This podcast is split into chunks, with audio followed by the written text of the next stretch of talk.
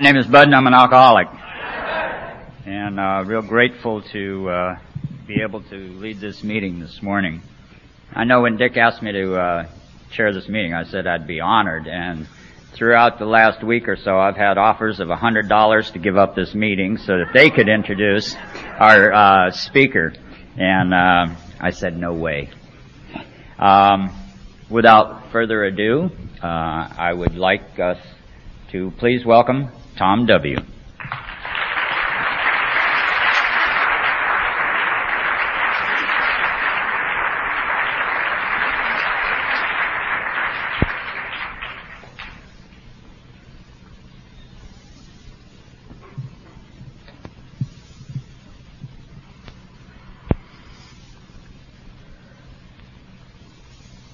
My name is Tom, and I am an alcoholic.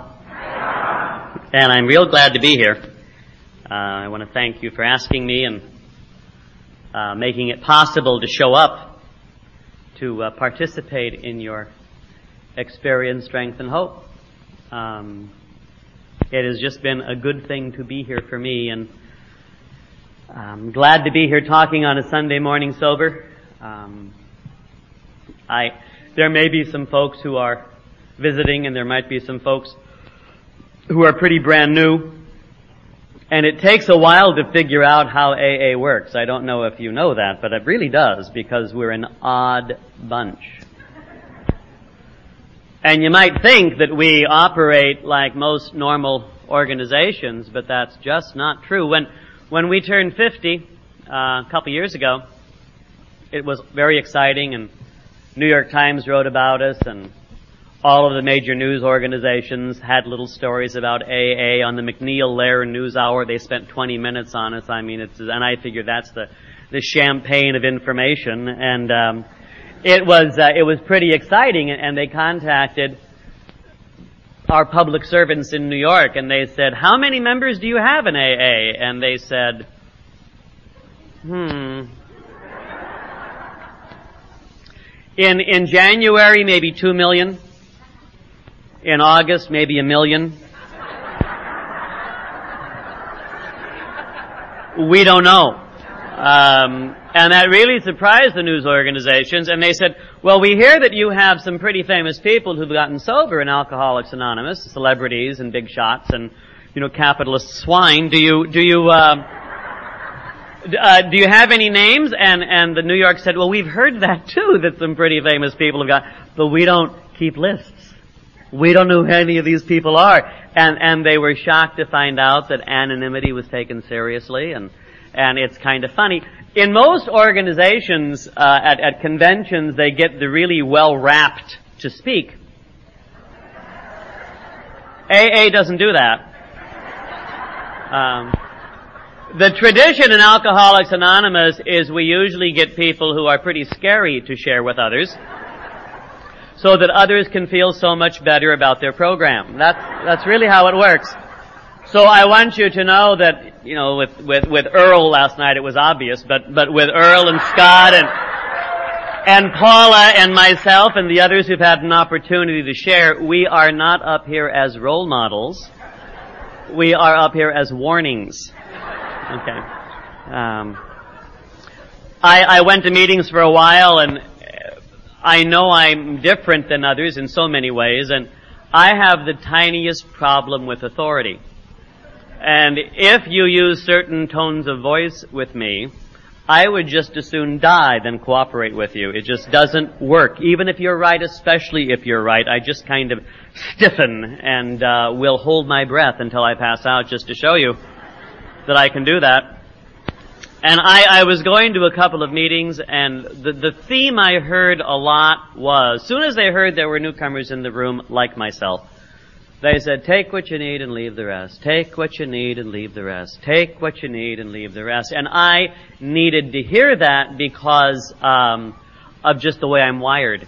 Uh, I, I could then take stuff that was useful and ignore stuff that didn't seem useful. And that changes from time to time, but, but I needed to know I had that freedom or I would have found it very difficult to stay here. I was sober a little bit. I got sober, um, you know, if you're in Texas, they always give sobriety dates, and they say things like, um, "If you don't give your sobriety date, you don't have a sobriety date." That's their their theory. And who knows? Anyway, I I haven't had to have a drink since Gerald Ford was president of the United States, and um, that really did happen, and it's in the papers if you want to look it up. Um, I my first day without a drink was the day that he was nominated for the Republican nomination for president in August of 1976. And several years after that, I had to go through the papers to find the date because all I know is Mr. Ford was talking at the convention and uh, I mean, it, it was my first sober memory. Uh, I think Betty had had a couple of social drinks that evening, but, but I was sober and watching, you know, and, um, then, um, it was August 18th, and, um, so that's, that's, um, that was my first day, and, and I started going to meetings. A lot of things happened. I'll talk about that a little bit, I hope, this morning, but I started going to meetings, and I got sober, uh, I was uh, going to school, I was studying theology uh, at the Jesuit School of Theology uh, in Berkeley, California. So I got sober in the People's Republic of Berkeley in 1976. And I, I don't know uh, about predestination or where you're supposed to be. All those things confuse me, but I don't know if I could have gotten sober in many other places. Uh, it was it just, the kind of folks that hung out at meetings in Berkeley were the kind of folks I could identify with, and there weren't a lot of other places that I felt safe or I could listen to people. And and also in my experience, where you get sober is where they do it right. And a lot of us have the experience of getting sober in one place and moving somewhere else, and for almost every person I know who's had that experience, it's been a huge crisis.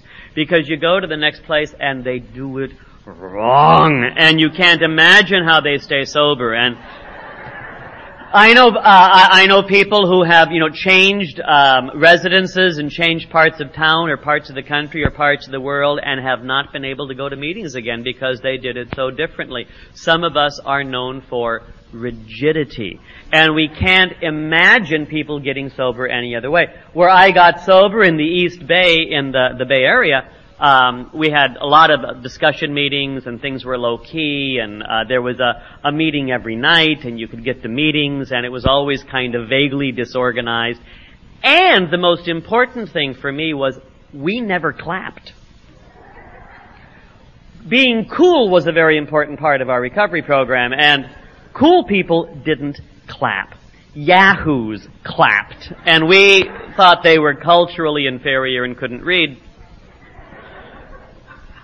I was sober for over a year and I uh, was moved, it was time to go back to work and, and I went back to teach in Southern California where they clap for everything enthusiastically and I went into a cultural shock that took me over a year to get out of. Whenever they would clap, I would just say, oh God, I hate this. Why do they do this? Don't they know how stupid they look? And I was just full of bitterness and judgment.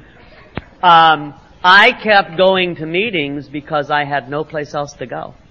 And I didn't like it and I thought they were jerks. The first meeting I went to, I called a former, this was, I'm sober now a year, so I'm well into my recovery. Um, uh, one of my teachers from a couple of years before was sober on the program, and you know how you kind of hear that through the grapevine? Uh, well, I, I heard it through the grapevine, and I called him, and I, I was coming down to get interviewed for a, to get, to see if I could get a job sober at the school that I had been drinking at a few years before. Um, and I, I called him and I said, listen, um, I hear you're a friend of Bill Wilson's. And there was a moment's pause. And he said, yeah. And I said, listen, I'm coming into town. I'm going to get a job interview and I, I don't know anything about Southern California sober. Could you take me to a meeting? And he said, oh, I'd love to take you to a meeting. So he picked me up and, you know, I'm, I'm not, I don't even think I'm quite a year sober. So I'm real flexible and open-minded. And he takes me to this meeting and it was like south of Manhattan Beach somewhere and between Manhattan Beach and Long Beach somewhere. And they had people with cowboy hats and they had pig greeters at the door. Hi, glad to see you. And they had uh, we never did that. And they had, they clapped and they screamed and they talked about the book and they laughed out loud and they, it was a riotous, extroverted, verbal celebration of sobriety. I had never seen anything like that before in my life. And I, what I did uh, was withdrew. I, I, I didn't join them, and I remember shaking a few hands, figuring this is embarrassing. And I, uh, on the road back, we, we left the meeting, and I didn't run up and hug everybody and become best friends and exchange phone numbers, and glad to be there. I remember driving back to the school, and uh, I was real quiet. And I, but what I heard at meetings, I heard people talk about feelings, and I heard people tell the truth out loud, and I, I to the best of my ability, I was going to try to do it. And and Dick, my my teacher friend, said, "So how you doing?" And I said, "I'm scared to death. I'm just scared to death." And I didn't know I was scared until I heard me say it. I just thought they were jerks. But the reason I thought they were jerks was because I was scared. And I found that when I'm scared, I think like that. Uh, I will blame you for my fear at the drop of a hat. you better change, you know. Um, so I knew that it was going to be a time of real transition, and the only way to transist is to transist. And so I moved to LA, and I just started going to meetings to find out how they did it down there. And I got to LA on a Friday. I went to this huge, enthusiastic, roaring meeting Friday night, and one Saturday afternoon, and another one Saturday night that was even more of a celebration. People were so glad to be there and be sober and high. Do we have any newcomers? Um, this meeting I went to was a real well-lit room, which we didn't allow in Alameda County. It was a well-lit room, and they were all smoking Marlboro cigarettes and being glad. And they asked, uh, do we have any newcomers with us tonight? I was a year sober, I was not a newcomer. And people raised their hands. There were eight or ten or fifteen hands that went up. And then they said, would you like to stand up and give us your name so we could get to know you better? And the answer is no. Listen, I'm just, I'm surprised I'm here at all, and you want me to stand up and talk. I, I just figured, oh, I could never have gotten sober here. I just would have left the room. How do these people do it? Um, so I went to a meeting Sunday afternoon and a meeting Sunday night, and Monday I called this guy whose name I had. I, I uh, was in the seminary up in Berkeley, and I knew I was going back to LA, and so I wrote the Cardinal Archbishop, and I said, uh, I'm going to be in your territory, and I'm sober. Uh, and I, are there any sober priests in Southern California? I don't know any. And if you could just get me the name of somebody, I'd really appreciate it. So he writes me back. What else does he have to do all day? You know, he writes me back.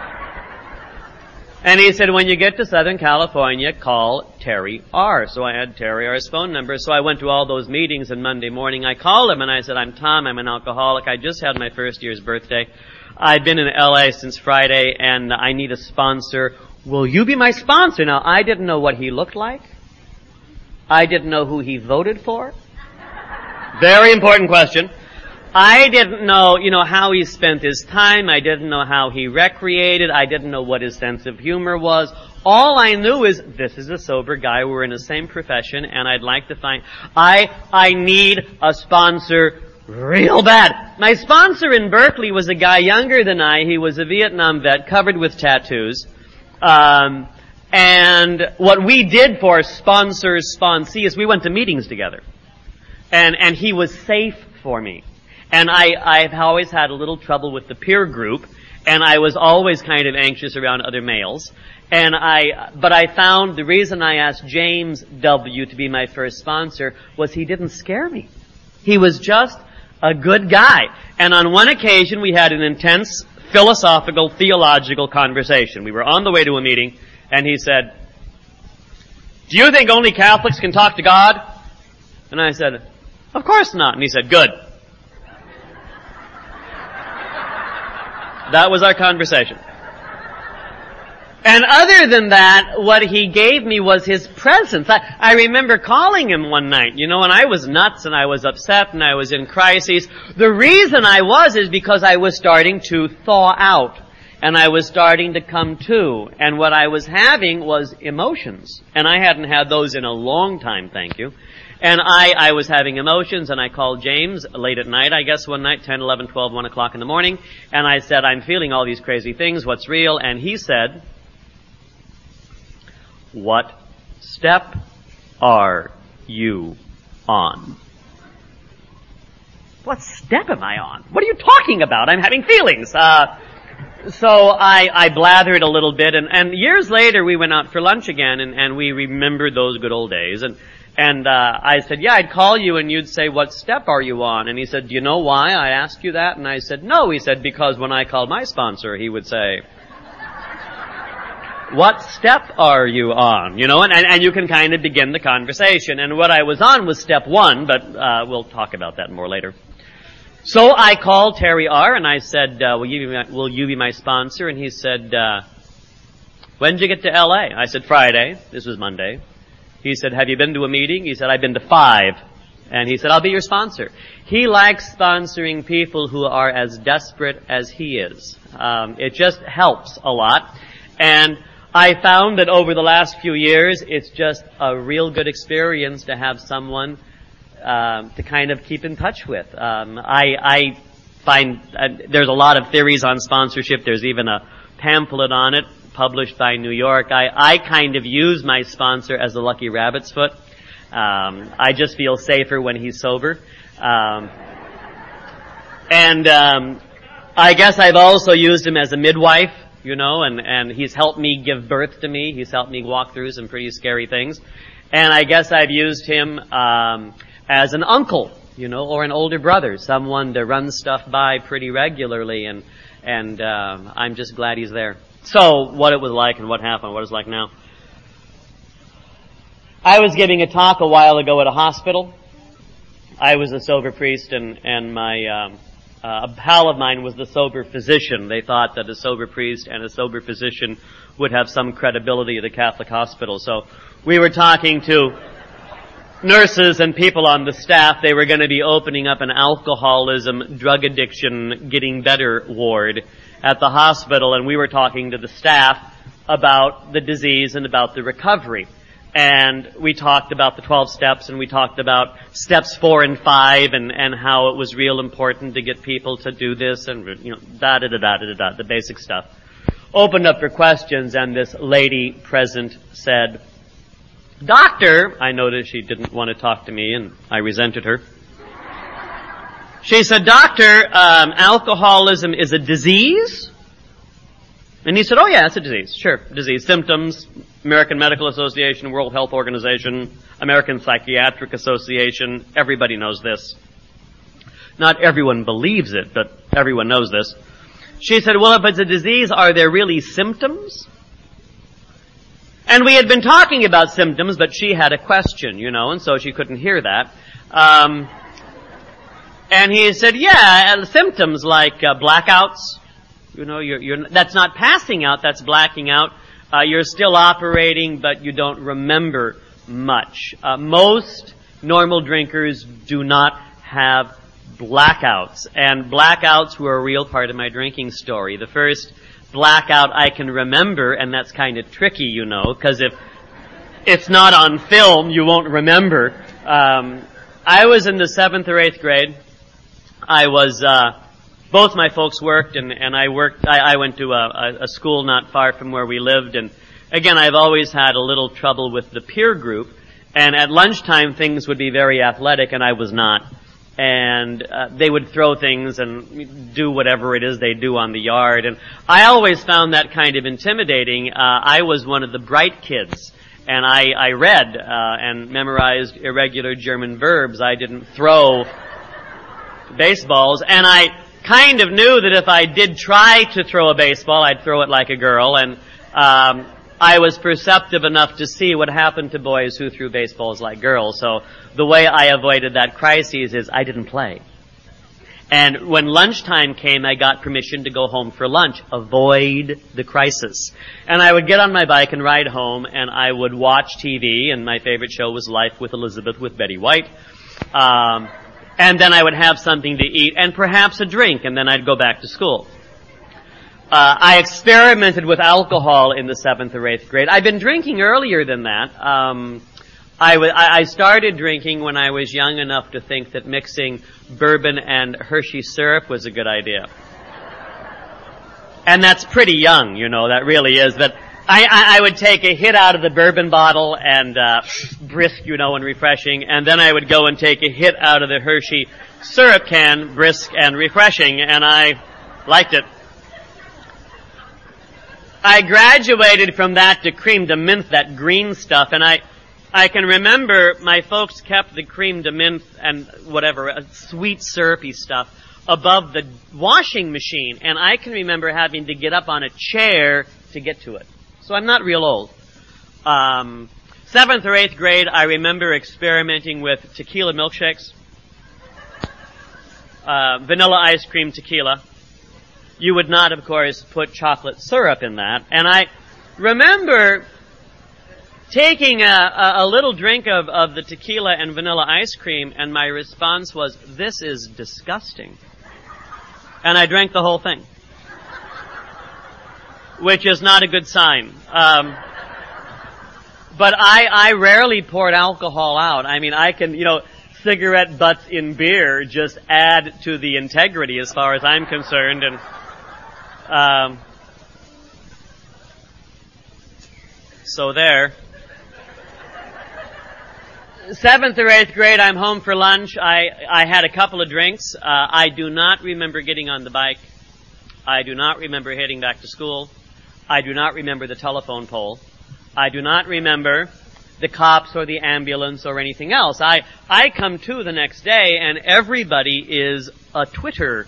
Um, was I hit by a car? Was there something wrong with the bike? Was there oil on the road? Did the telephone pole move? What could have gone wrong? What could have gone wrong? No one said, let's test his blood and urine. Because when General Eisenhower was president, it didn't occur to anybody that a 12 year old boy would have been drinking. And if you don't look for it, you don't see it. But I could have gone into treatment then, uh, but I didn't. Um, and I guess I, it was just one of those mysterious things. Um, let's see, but that's the first blackout I can remember. Had lots of them. Had lots of them. Then the doctor, Dr. Gill from Marin County, Dr. Gill said, so blackouts are a big symptom. Changes of personality are a big symptom too. Um, you know, if you have a couple of drinks and have these rapid, dramatic mood shifts, it's not a good sign. We, we call that Dr. Jekyll and Mr. Hyde in the program. And if you're looking for something to read that is not conference approved, may I recommend Dr. Jekyll and Mr. Hyde by Robert Louis Stevenson. It is all about us. And um, if you don't want to read the whole book, just read chapter 15, uh, the, the last chapter, I think it's the 15th chapter. It's a terrifying book. Dr. Jekyll's the good guy. He drinks this stuff. He turns into a bad guy named Mr. Hyde, and there's a tremendous battle. Which one is the real person? And there is no recovery in Dr. Jekyll and Mr. Hyde.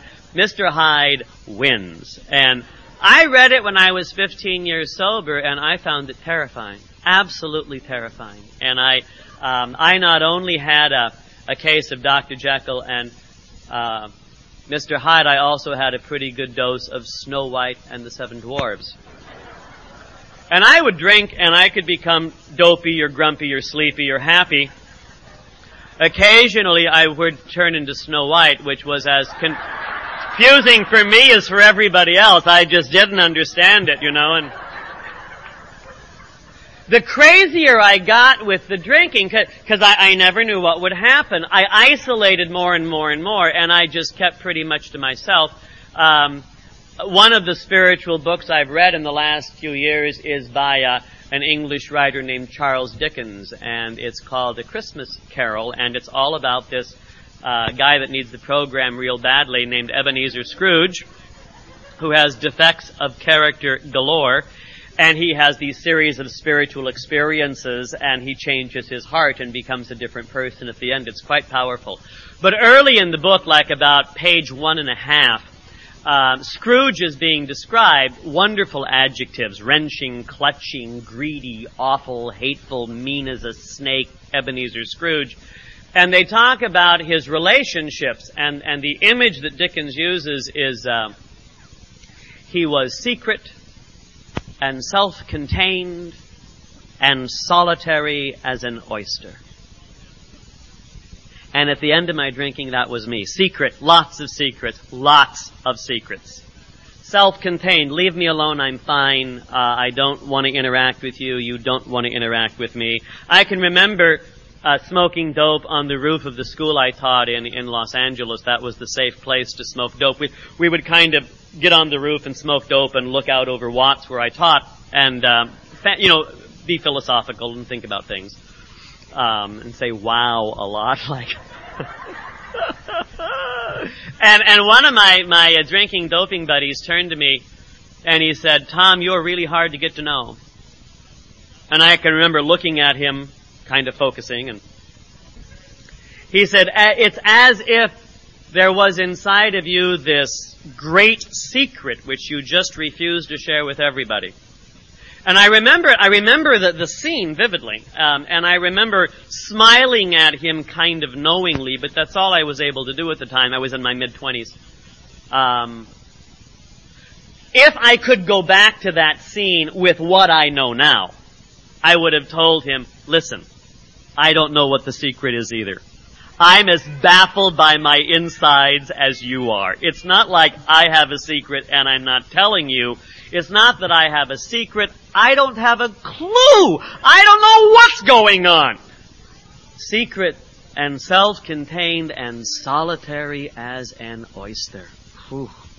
Uh, Gill, Dr. Gill also mentioned that uh, another sign of alcoholism was having a huge capacity to drink and then the body chemistry changes and you have no capacity to drink. And I sure did that. By the time I was in high school, I was a drinker.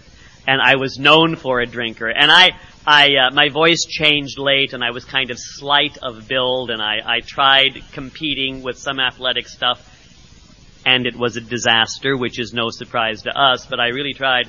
Um, but I found out that by the time I was 17 years old, I could drink guys three times my size under the table.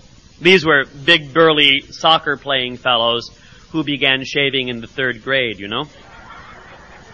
And I found I, they would be out cold and I'd still be functioning just fine. This is not a good sign.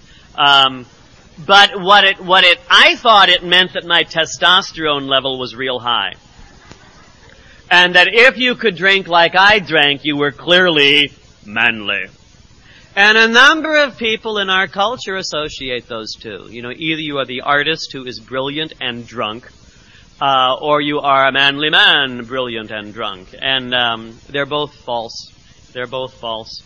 I, the, the, my capacity to drink changed rapidly. It was high in my teens. In my mid twenties, I had no capacity at all to drink, and I was pretty much of a disaster. I was, um, and I needed to be secret and self-contained and solitary as an oyster, and I did not drink with you. I drank by myself uh, because that was the safest place for me to drink. I was at a meeting of Alcoholics Anonymous in the last year, and um, the speaker was talking about how alcoholism is a lot like dancing with a gorilla you're not done dancing until the gorilla is done dancing.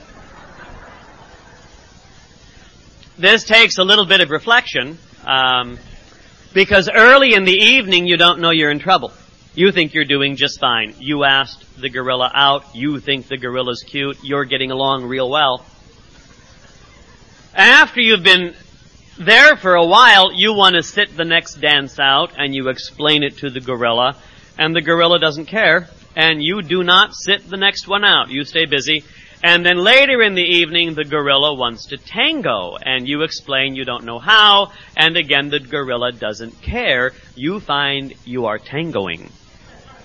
Um, people who love us notice that we're dancing with the gorilla, and they get very concerned, and they break into the cage and try to get between us and the gorilla and they get their arms and legs ripped off.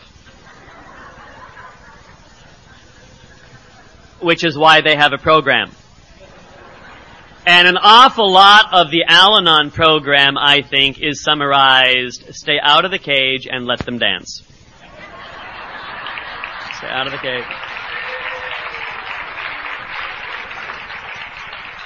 And you have to talk about all your feelings of fear and anger and upset because you know what's happening and there's nothing you can do about it. You know, you just get to, and stay out of the cage.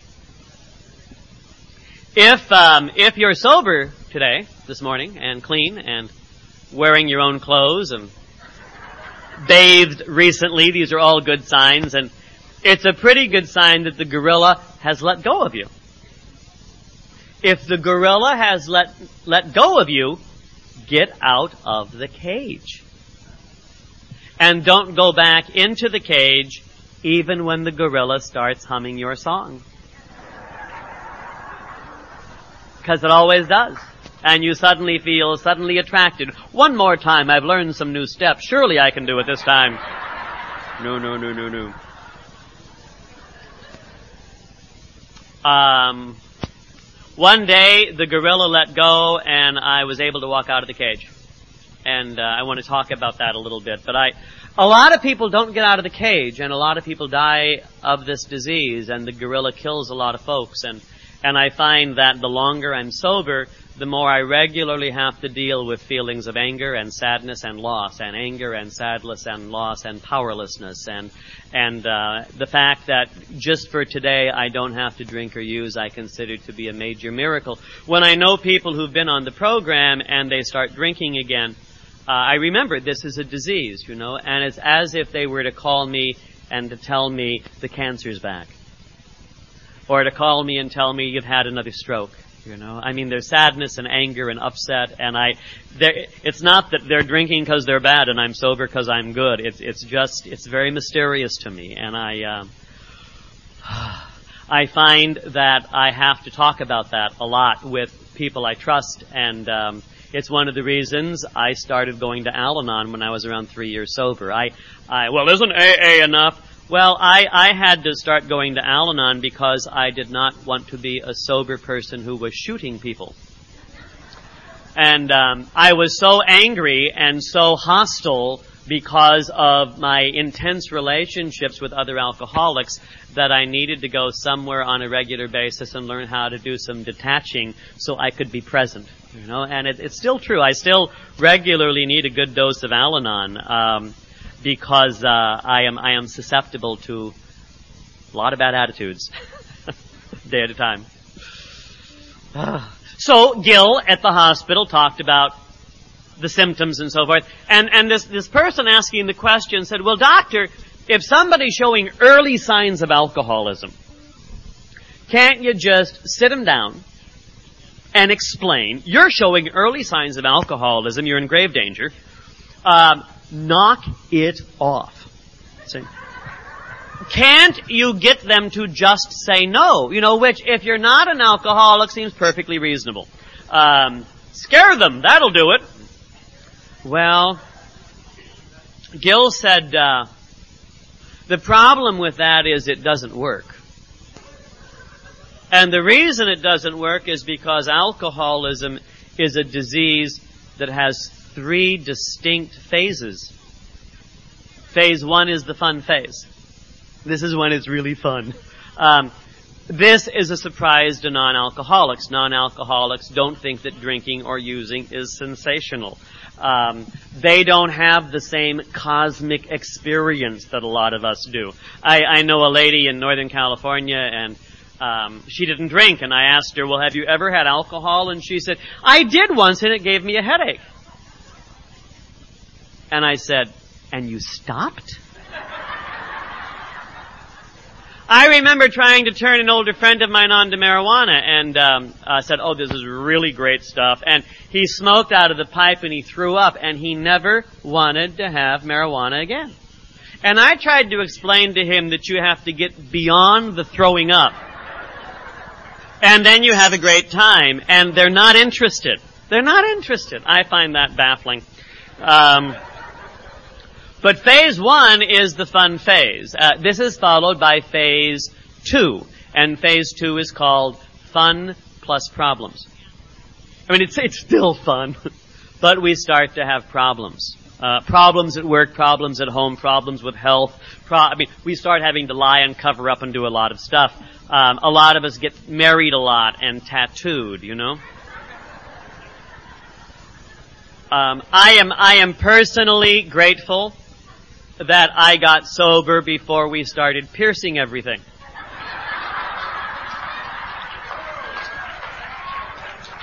I know that's a controversial issue, but I, I again, personally, I'm just grateful. I, um, fun, fun plus problems. Stage three, according to Gill, is problems. You know, the good times are gone. Never again could we recapture the great moments of the past. They were but memories. There was an insistent yearning to try it once more and have a good time, and we just couldn't get there. And and a lot of us uh, end up in the problem stage. Um, so Gill said, "Listen, you know, if if you you're with someone in the early stages of alcoholism and you see it, they're having blackouts and they're having drunk driving and they're dating the gorilla, you know, and you're saying, "Oh, I'm so concerned." If you sit them down and say, I'm so concerned, the response is going to be this. Listen, I'm having fun. If there's anybody with the problem, it's you. When I no longer have fun, I'll stop. The premise being, of course, that soon as the gorilla sees you're unhappy, they will let you go. Which doesn't happen. Gorilla likes unhappy. Holds you tighter. Um, I think step one asks a real basic question. And the question of step one is this. Are you still having any fun? And if the answer is yes, you're not going to stick around. You're not going to stick around. Uh, I people. This is not a program for people who need it. This is a program for people who want it. In my experience, the best friend I've had is pain. Because when I hurt enough, I really drop most of the bullshit and I'm willing to follow directions for a very short window of opportunity. And I want to be able to cooperate, and that's not always possible. But pain is the thing that breaks through all the razzmatazz for me. Step one. Uh, step one says, Noah, it's still raining. You know? Step one says, General Custer, more are coming.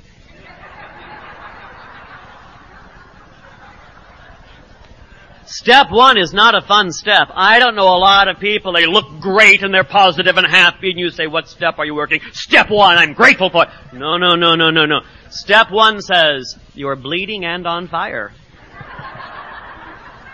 and it's worse than you know. And if you know how bad it was, you'd be too scared to leave your room and come to a meeting, but you're in very serious trouble. Um, uh, some alcoholics make rules. That probably doesn't happen in Honolulu or Hawaii, but it sure does in some places I go. And there's a million rules for each meeting. We do it this way, we do it that way, we do it that way, and they, and they get nuts if you change something. Um, and there's one meeting where I live, and, and their rule is, if there is a newcomer present, you must talk about step one and only step one. And I suspect that's because they don't want to give the newcomer any hope. You know?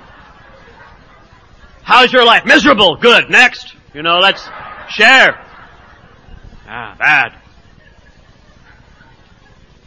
I uh, I knew a lot about step one. I'm I'm a little bit inclined to depression anyway and I've always had a good a good sense of doom. Um, genetically, uh, the DNA for me is we're half Irish Catholic Democrat and half Swedish Lutheran Republican. So neither one of those groups is known for whimsy, and uh, I would I would just kind of get into these periods of, of depression, and I I know a lot of it was was you know multiplied by my drinking, but it's it's just kind of there in the DNA. Um, and when I got really depressed, I thought I was really understanding. I'm, I'm, I really understand now. Um, I was in college drinking a lot and read a lot. And there's a, a French existentialist, writer, novelist, philosopher named Albert Camus. I loved his stuff. I read everything he wrote, even his diaries. I just thought he was so insightful. And one of his his um, essays, he said, you know, the only serious philosophical question of the 20th century is why not kill yourself? And I, I just figured he understands. He, he gets it. This is, this is real conversation. Um, he has a, another uh, essay called The Myth of Sisyphus. And uh, Sisyphus is this this Greek mythological character, and he screws up somehow and gets punished by the gods. And his punishment is to take this huge boulder and push it up the hill, and the hill's very steep and far, and he push what he has to do is push it over the top. And it's effort and it's effort and it's huge, and he's just doing this and doing this, and he gets right to the top of the hill and he's just about ready to push it over, and he, he trips and, and the boulder rolls back down to the beginning, and he has to do it all over again, and Camus says, that's life. And again, I figured, at last I'm hearing someone tell the truth. I understand this. And add alcohol to that. Uh, when we're talking about being doomed, I resonate. I say, oh yes. Um, I mean, even as a kid, I found Disney optimism to be, you know, oh, give me a break, Snow White. You know, uh, doom. Let's get there. Let's talk.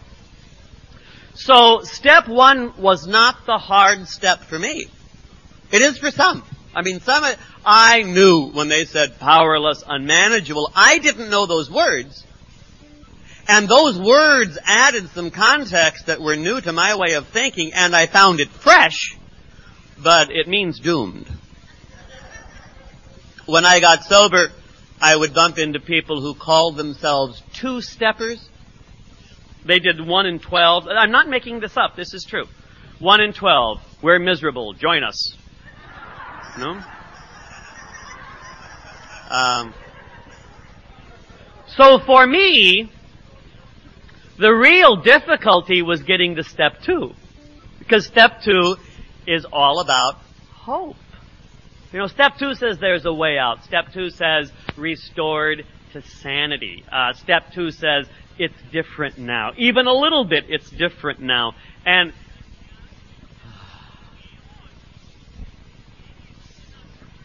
I had barriers to this that were in my brain and in my heart and in my emotions.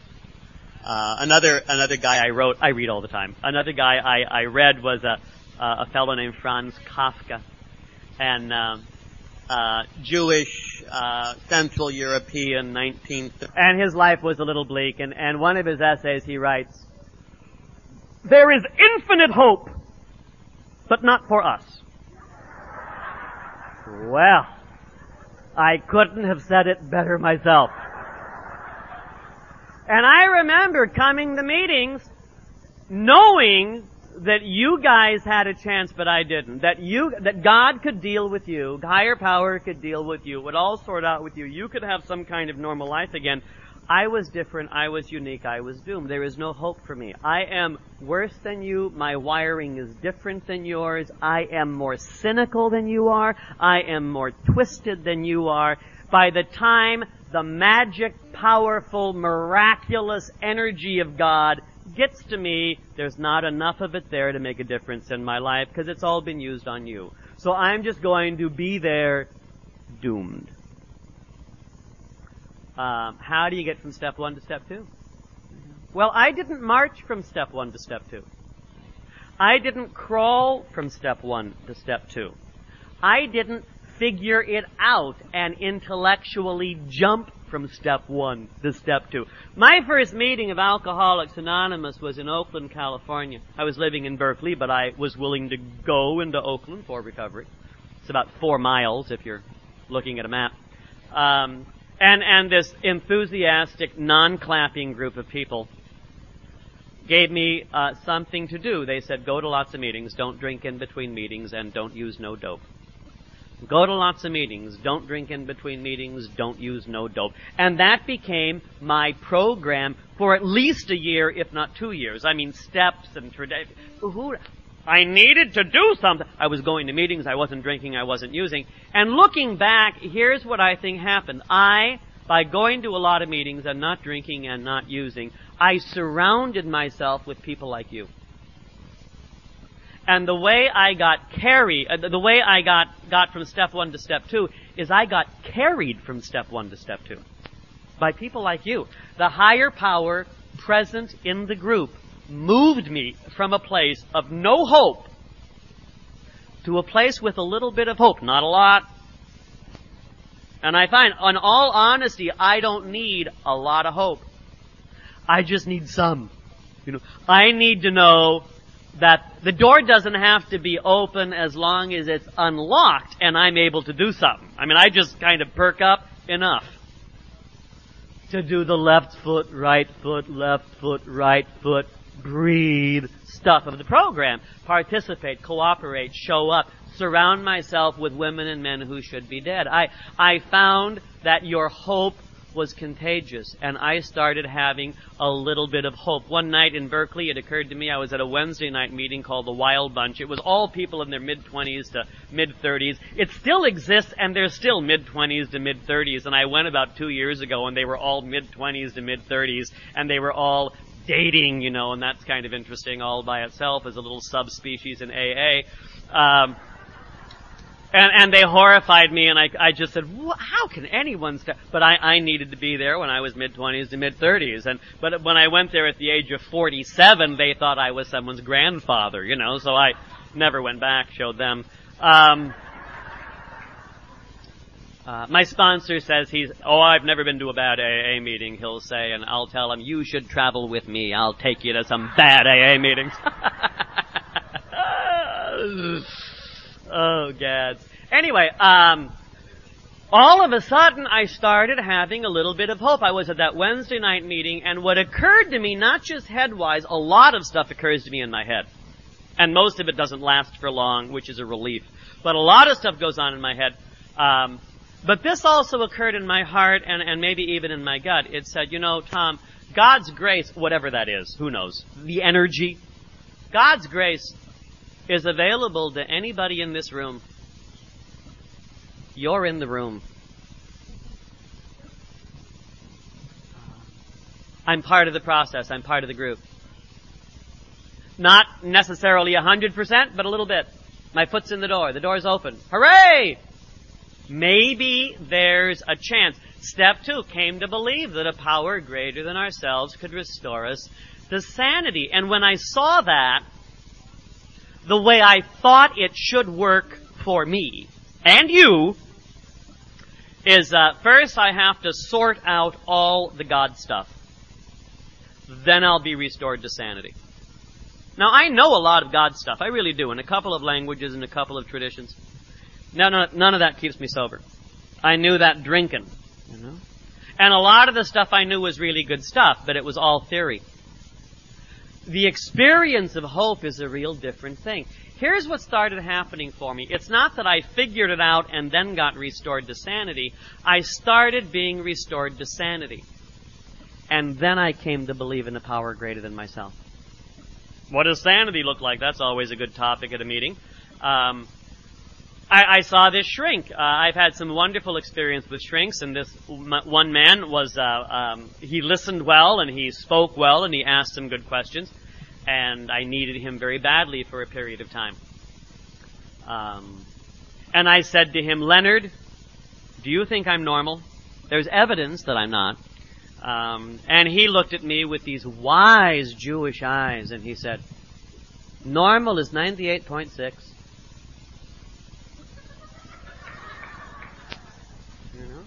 And I said, what am I trying to say? He said, you're trying to ask, are you healthy? I said, okay, how do you, how do you know? Am I okay? Am I normal? Am I alright? Um, I mean, some of us are so self-obsessed. No one here, of course, but the only question we have is, how am I doing? Am I okay? Am I alright? Am I getting along? Do people like me? I mean, me, me, me, you know. How do you know? Well, Leonard said, you can spot healthy people by the way they behave. Ooh how do healthy people behave? He said healthy people are able to do three kinds of things. Number one, healthy people can work. Number two, healthy people can love. Number three, healthy people can play. if you know someone who can work, love, and play, you know a pretty healthy person. And I said, go on. I was hoping he'd use more words that I could identify with. we spent some time talking about those things and like the work stuff. Um, a lot of people in our culture are identified by work, you know, and I, I knew it at, at, at the bleakest part of my drinking, and the awful part of my drinking, I, I should just say it out loud, it was the depression. It was just a, uh, I mean, the, the sense of hopeless, doomed, no way out depression. I've never had a drunk driving ticket. I mean, I, there's a lot of the external stuff. It's just, I mean, jails. I've never done any of that stuff. I just lived in the world of beyond depression, you know, and I just thought that was real. And I loved smoking dope and having a couple of glasses of wine and listening to Ray Charles being born to lose one more night. And I would go, yes, Ray, you know, and I, um, my favorite, my favorite, uh, album was Isaac Hayes, uh, Hot Buttered Soul, side two. And, uh, on on side two, old Isaac Hayes, uh, he talks about this woman who broke his heart seven times, and he talks about each one of those times, and then he tries to get to Phoenix for the rest of the side of the album, and I would play that over and over and over again, and I thought I had a social life. Because I identified so closely with Isaac Hayes. I mean, this is, I mean, it's just insanity a little depressed. So, um, what's the point? Work! Ah! Uh, a lot of us identify with the work stuff, and during the depression, the only time I felt alive was in front of the classroom. And I prided myself with the fact that I was an effective teacher. I taught history, European history, to high school kids in central Los Angeles, and I did that five times a day, five times a week or five, five times a day, five days a week. That's right. And I did that for three long years. And then I, I left that and went to Berkeley to continue my studies and the depression multiplied by the power of five. Because as long as I could stay busy working, I kept the demons at the door. And then I went into graduate school, which is kind of sleep late and, you know, drink cappuccino. Um, so, my sponsor pointed out to me the difference between working and being busy. When you work, you actually get things done. Busy is just busy. And I was busy a lot. I, he had to explain this to me. Uh, you're able to work, he said, and by, I went, I got sober a year, I went back to teach. My first year back in the classroom sober was the hardest year of my sobriety. I knew nothing. I knew nothing. I had no boundaries. I had no skin on. I was a raw nerve. Uh, and the only tool I had to use with the stresses and strains of the high school environment was sarcasm. And I used it a lot and um, I mean angry, uh, funny but angry. And I would go to a billion meetings because I didn't know what else to do, and where they clapped, you know. And I'd go to more meetings. I remember asking my sponsor. I was there for six months. I didn't want to ask him too many questions. Um, I said, "Are there any small meetings in Southern California?" And he said, "Go to a big book study. They're always small." So so I started doing that. I went to a Friday night big book study on Olympic Boulevard, and there was a group of folks there. Now, I was 30 years old by this time. The women and men at this meeting, and there were maybe 15 or 20 of them, were all in their 50s and 60s and 70s, and I went to that meeting every Friday night, and these became my first friends. These became my first friends in, in Southern California in recovery, because I was finally able to start being a friend. But more on that later. Um, the work stuff. Uh, Terry told me that work means you show up on time. Once you're there, you do what you've agreed to do. You finish on time. You clean up. He said, if you can do that, you can hold down a job. In fact, people will even consider you to be reliable and trustworthy. I had to write all those parts down. You really, because see, I'm great at showing up on time. I can do that. I can start any number of projects. Then I get bored, the phone rings, something else happens, and I put the project down. And it might be months before I notice something's wrong. That's a real pattern for me, and it's something I have to watch regularly. I do a lot of yard work. It's where I regularly connect with the higher power at my house and um, uh, out in the yard, digging things, planting things, working with living things. And it's real easy to cut stuff down. And I have to force myself to pick it up, take it away, you know, get the dump truck, haul it away. Well, I'll do it next week. No, you won't. Now, it's hard.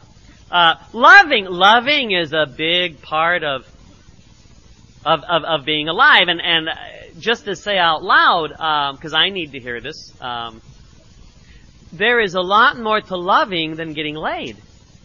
You know? Some of us have been sexual with people we would not have coffee with, you know?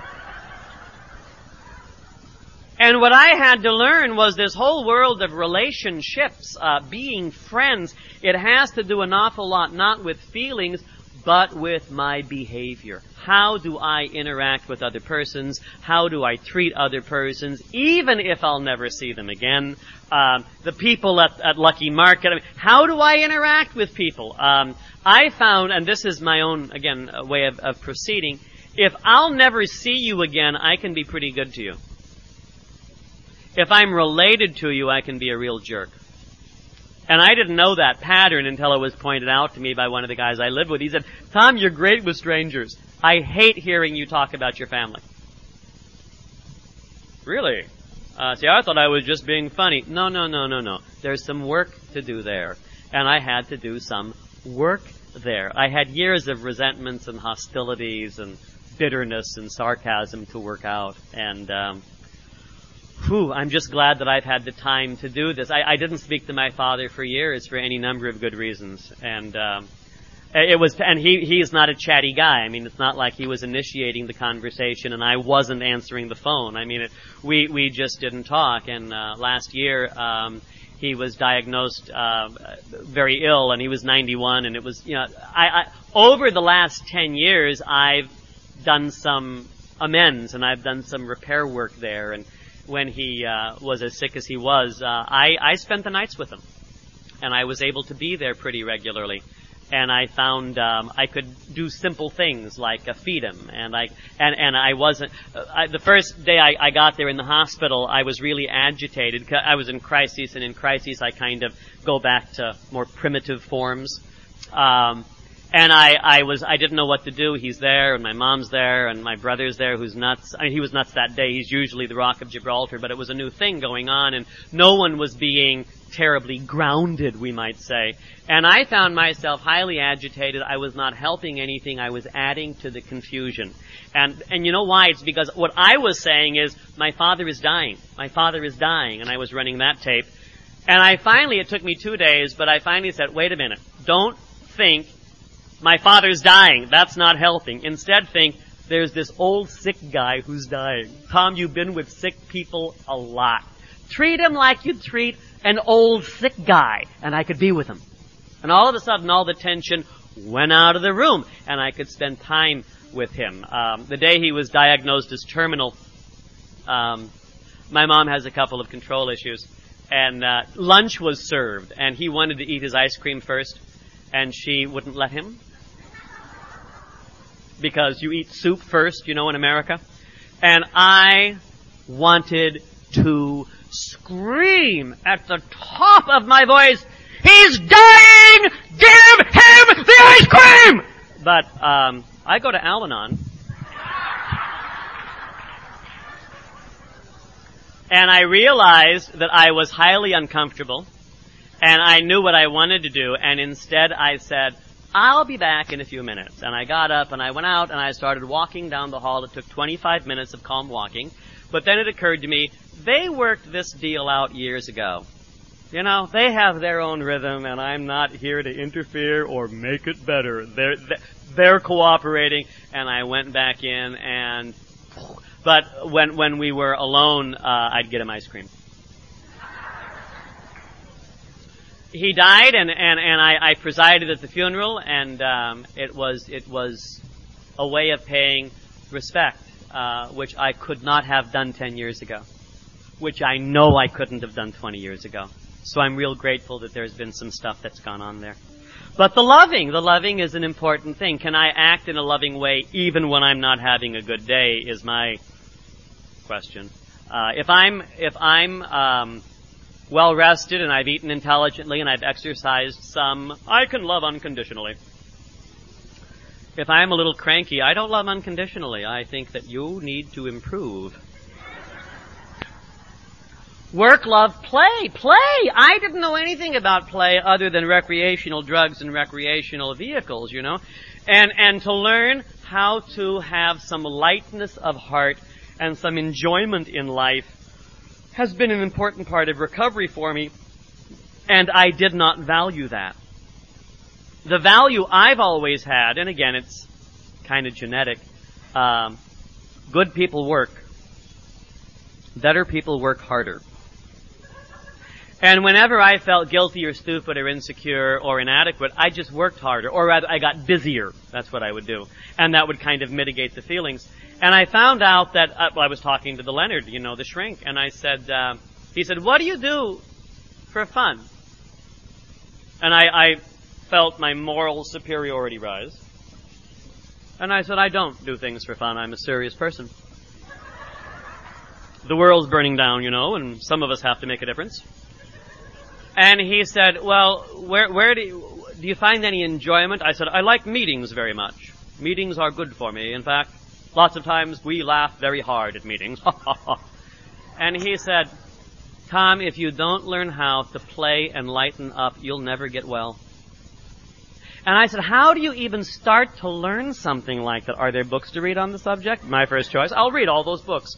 Uh, his suggestion was that I look around to see what people do for fun and then try it. Try it a lot. Not once. Oh, I didn't like it, tried it once. No, no, no. Most of us don't like anything the first time, except alcohol and drugs. He said, try it half a dozen or ten times and then you'll know if you like it or not. And, and I started having to learn how to lighten up and participate in being alive, working, loving, playing. Step two, over time, and I'm not a quick person in recovery, I'm real slow, over time, within a year or two or three, I noticed that I was back at work. It was very difficult and stressful, but I was back at work. I was learning how to do it. I was making friends, and I was learning how to lighten up a little bit. And that's when I came to believe that there was a power greater than myself in my life. And if that power is present, um, can I trust that power to help me walk through the craziness of the next years? Step three. Um, I, I don't do a lot of intense. I mean, I keep step three real simple. Turn it over, turn it over, turn it over. I, I was reading a 18th century fella talking about turning it over, and French guy, and he said, if you have trouble turning over everything, just turn over now. I can do that, and I do. I regularly turn over now, and I do that throughout the day. I try to take moments like sunrise, which I don't regularly see, or sunset, which I frequently see, and take just a couple of moments, and while I'm there, turn it over. Turn over now. Turn over all of it now. But I turn it over and take it back, and I turn it, that's right. And when I notice I've taken it back, I turn it over. It's kind of a statement of policy, you know. I try to cooperate with this stuff. I, I don't think, and this is a personal opinion and you can sure disagree with me, but I don't think that the program works when we work it. There's just too much, I'm doing it all, uh, in my mind with, with those words. Uh, instead, I find the program works if I let it. And a huge amount of recovery for me is learning how to cooperate with the program. Not fixing it, not running it, not marching it, not doing it, but just cooperating with it. Sometimes I'm at a meeting and the way I hear people talk about recovery, it's as if they're at Gold's Gym, you know, lifting things, pulling things, yanking things, becoming strong like ox. And I, it's not my experience. Uh, when I relax enough to cooperate, things change remarkably well. The Chinese talk about the Tao, and the Tao is basically the flow of things. And, and, and to learn how to move with the flow of things makes all the difference in the world for me. So I, I find when I'm going to meetings and when I'm cooperating and returning phone calls and turning it over and have some kind of ongoing prayer and meditation in my life, it flows. And when I don't do that, it doesn't flow, and I can become a little testy. Um, what else do I know? And then we can all go home. Um, I, I, started this earlier in, in, my talk this morning, but I, I was uh, newly sober and I went to uh, the El Cerrito Fellowship, which has meetings all day long. And I asked this old timer, um, I think he had six months. I said, actually he didn't, he had about 30 years. I said, how do you know you're alcoholic? I mean, maybe I'm not alcoholic, maybe I'm just crazy. You know? And he looked at me, and it's not what he said that helped, which did, but, but the way he said it helped. That, he didn't tell me how I would know I was an alcoholic. Tom, here's what you'll know. He didn't use that tone of voice. Instead, he told me how he knew he was an alcoholic. See, instead of telling me what my experience should be, which doesn't work, he told me what his experience was, which meant I could identify. And he said he knew he was an alcoholic because he had no way of guaranteeing his behavior after his first drink. I said, what do you mean? He said, well, there are times I could drink a lot and nothing would happen. Nothing would happen. You know, simple evening at home, you know. Um, I had a lot of those. I would drink a lot. I'd get back to my own room, uh, get to bed, wake up in the morning, no vomit, no pee, success, you know. Other times, he said he would just drink a little bit and anything could happen. Now that's my story too. Uh, I, I never knew which one it would be. Is it going to be a smooth evening or are we in for a bumpy ride? I never knew. There were times I would drink and I was charming. There were times I would drink and I was scary. A lot of times I did lots of drunk driving, for which I was never stopped. But that was, as, as one of the speakers from past generations said that was a matter of seconds and inches. You know, I could have been a statistic and I could have caused a lot of other people to be a statistic five days a week for 20 years. Whew. So, um, so I came to the conclusion that I was alcoholic. And what I needed to do was surround myself with women and men who could give me the gift of hope so that a day at a time I could have a life. There's been lots of changes. There have been lots of things going on. Some of it's been fine. Some of it's been just awful. One of the, the women in the East Bay, her name's Bobette, she says, uh, when you get sober, you feel better. You feel everything better. And, and that's true. Um, I, I find that it's real hard to be here. That I really need something besides physical sobriety to give me the tools to use to have a life. And and I, let me just mention a couple of the tools I use, and then um, we can end it all. But I, I go to meetings. I find sometimes I cut way back on meetings because I get busy and crazy and lazy, and suddenly Love Boat's on, and I get interested. You know. Um, and I, I find when I cut way back on meetings, it's not that I'm so much in the danger of drinking, but the quality of my life changes. I am less sensitive, I am more reactive, and I'm regularly more hostile. And I have to watch that. Um, but going to meetings, returning phone calls. I don't always like to do that, uh, but I, I, I phone people and I return the phone call. I also screen calls when I'm there because I don't always think it's God on the other end. Um, and and I'll I'll go out maybe to something at night to a meeting or something, and I'll come back at eleven o'clock, and the machine will be blinking, you know, and there'll be five or eight or twelve or seventy-five telephone messages. I give myself permission to not listen to those at eleven o'clock at night, because right now, um, usually by eleven o'clock, I'm done. I don't have any energy, and I don't have any hope to give anybody. I need to get to bed with the cats, you know. And tomorrow we'll try something else, and I can return the phone calls tomorrow because I, I just I'm real aware, having turned 50, that there are limitations that are real and I've got to respect them. And so a lot of times I turn all of the names on the machine over to God's care and I go to bed. Uh, and there are some people who are angry at me the next day, but they've been angry at me for years. So I just figure, good for you, you know. Um, I tell them you're dealing with someone with severe limitations, you know, so let's not pretend. Uh, the fact is we're talking now. I use the phone. I sponsor some people and I, you know, I, I don't know what they should do with their lives. I don't know if they should move in or move out or do this or do that. I sponsored a guy for a while named Charlie and Charlie ran the garage that I always brought my car to and this is even when he was drinking. I asked around the fellowship, is there an honest garage and they said, oh, Charlie's garage. So I brought my car there. A lot of other sober people did. Then one day, Charlie showed up at a meeting and he, you know, with about 19 minutes of sobriety and um, Charlie found that half the room were his clients and it really threw him and he was all concerned about what will we say and we were just glad to see him. And he asked me to be his sponsor and I was so happy bringing my car to him and it felt so good and then two or three or four years later he told me that he hated running a garage he started doing garage work when he was a kid, uh, in the backyard, you know, and it kind of grew into Charlie's garage.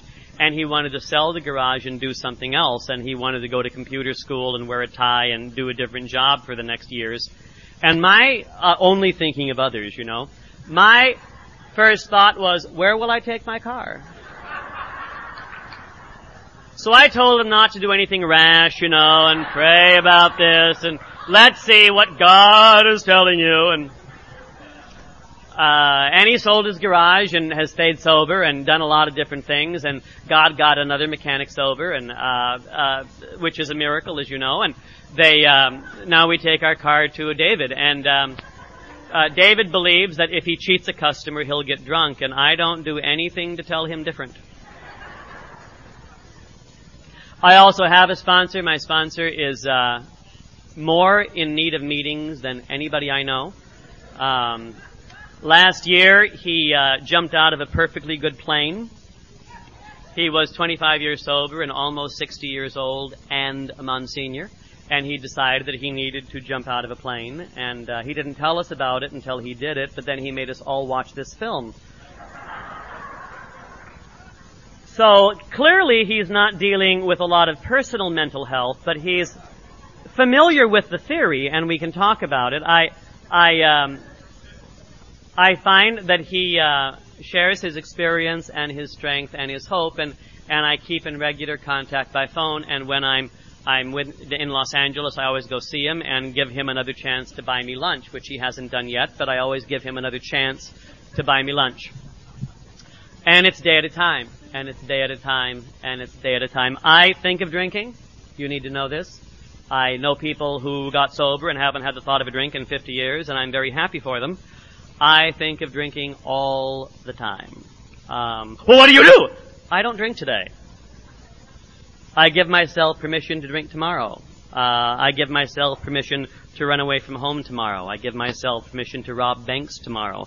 I give myself permission to even scores tomorrow. Today, I don't do it. I try to be very present today and cooperate with the gift of sobriety and recovery as it's given to me just for today. And I find that gives me a real full plate. I have drinking dreams. I wish I didn't. They come. I don't know what to do with them. I was having them for a while and I thought, this means I'm a bad member. You know, this means I should be working on a step or something, you know, doing spiritual exercises. And, um, I finally ran it by my sponsor, the hopeless alcoholic in Los Angeles, and I said, um, I didn't tell, want to tell him that I was having drinking dreams, but I said, what happens if you know someone who may be having drinking dreams? And he said, have you had the one yet? Notice he shared experience with me. He didn't get theoretical. And he talked about, in the dream, you know you've been going to meetings for years, but in the dream, you are sitting alone in your room, secret, self-contained, solitary as an oyster, drinking all by yourself. And you've been doing that for years too. Have you had that dream yet? And I hadn't, and I thought it was a dream full of perversion and mendacity. You know, this is a sick man who has a dream like that. And um, six months later, I had that dream, of course. Uh, so I said, what does it mean, these drinking dreams? And he says, well, drinking dreams mean a couple of things. Number one, for many of us, it means that our drinking had become a nightmare. Number two, people who have drinking dreams don't get drunk. He said, do you know any drinking people who have drinking dreams? You know? No. Only sober people get them. It's very bizarre. Um, so it's kind of cold comfort. Um, but when I have them, I wake up. I, I was 10 years sober. I woke up from an incredibly vivid dream, and I knew I had blown 10 years. And it was not until my second cup of coffee before I realized I, I didn't go out last night. You know? And I was real grateful that I hadn't gone out last night. Anyway, I'm also real grateful that I'm here. Um, and I'm, I'm glad that um, there are rooms like these all over the world where people like us can gather safely. I was in, last story, I was in, uh, if that's those of you who have bathroom needs, I want you to know that soon you can meet your needs. Um, I was in Bangkok a couple of years ago uh, doing some stuff, and on there's a little board over by the AA bulletin board at the at the Alano Club in Bangkok, and it just says when you're in Cambodia. In Cambodia, the sober people stop at Bert's Books. Well, I figured that was my higher power speaking to me. So I needed to find Cambodia, and I needed to find Bert's books, and I did that. And Bert's been sober for a while, and great big bear-shaped guy, and his wife's Cambodian, and uh, Bert's been in there for about five years, and he runs a bookshop and guest house. For five dollars a night, you get a bed and a fan and a mosquito net, which is real nice. You're real glad for it, and you get to hang out with sober people who are doing things there. And I went and found here I am as far as you can be from where I was when I got sober in Berkeley. I'm no longer secret. I know I'm not self-contained and I'm rarely as solitary as an oyster. I can even meet a man like Bert, uh, and we're from very different backgrounds. We make a connection. A group of us can gather around the table in Phnom Penh and talk about recovery and life and gratitude and service and know that we are where we're supposed to be. And I've learned those things and had those experiences here, and for that I'm real grateful. Thanks.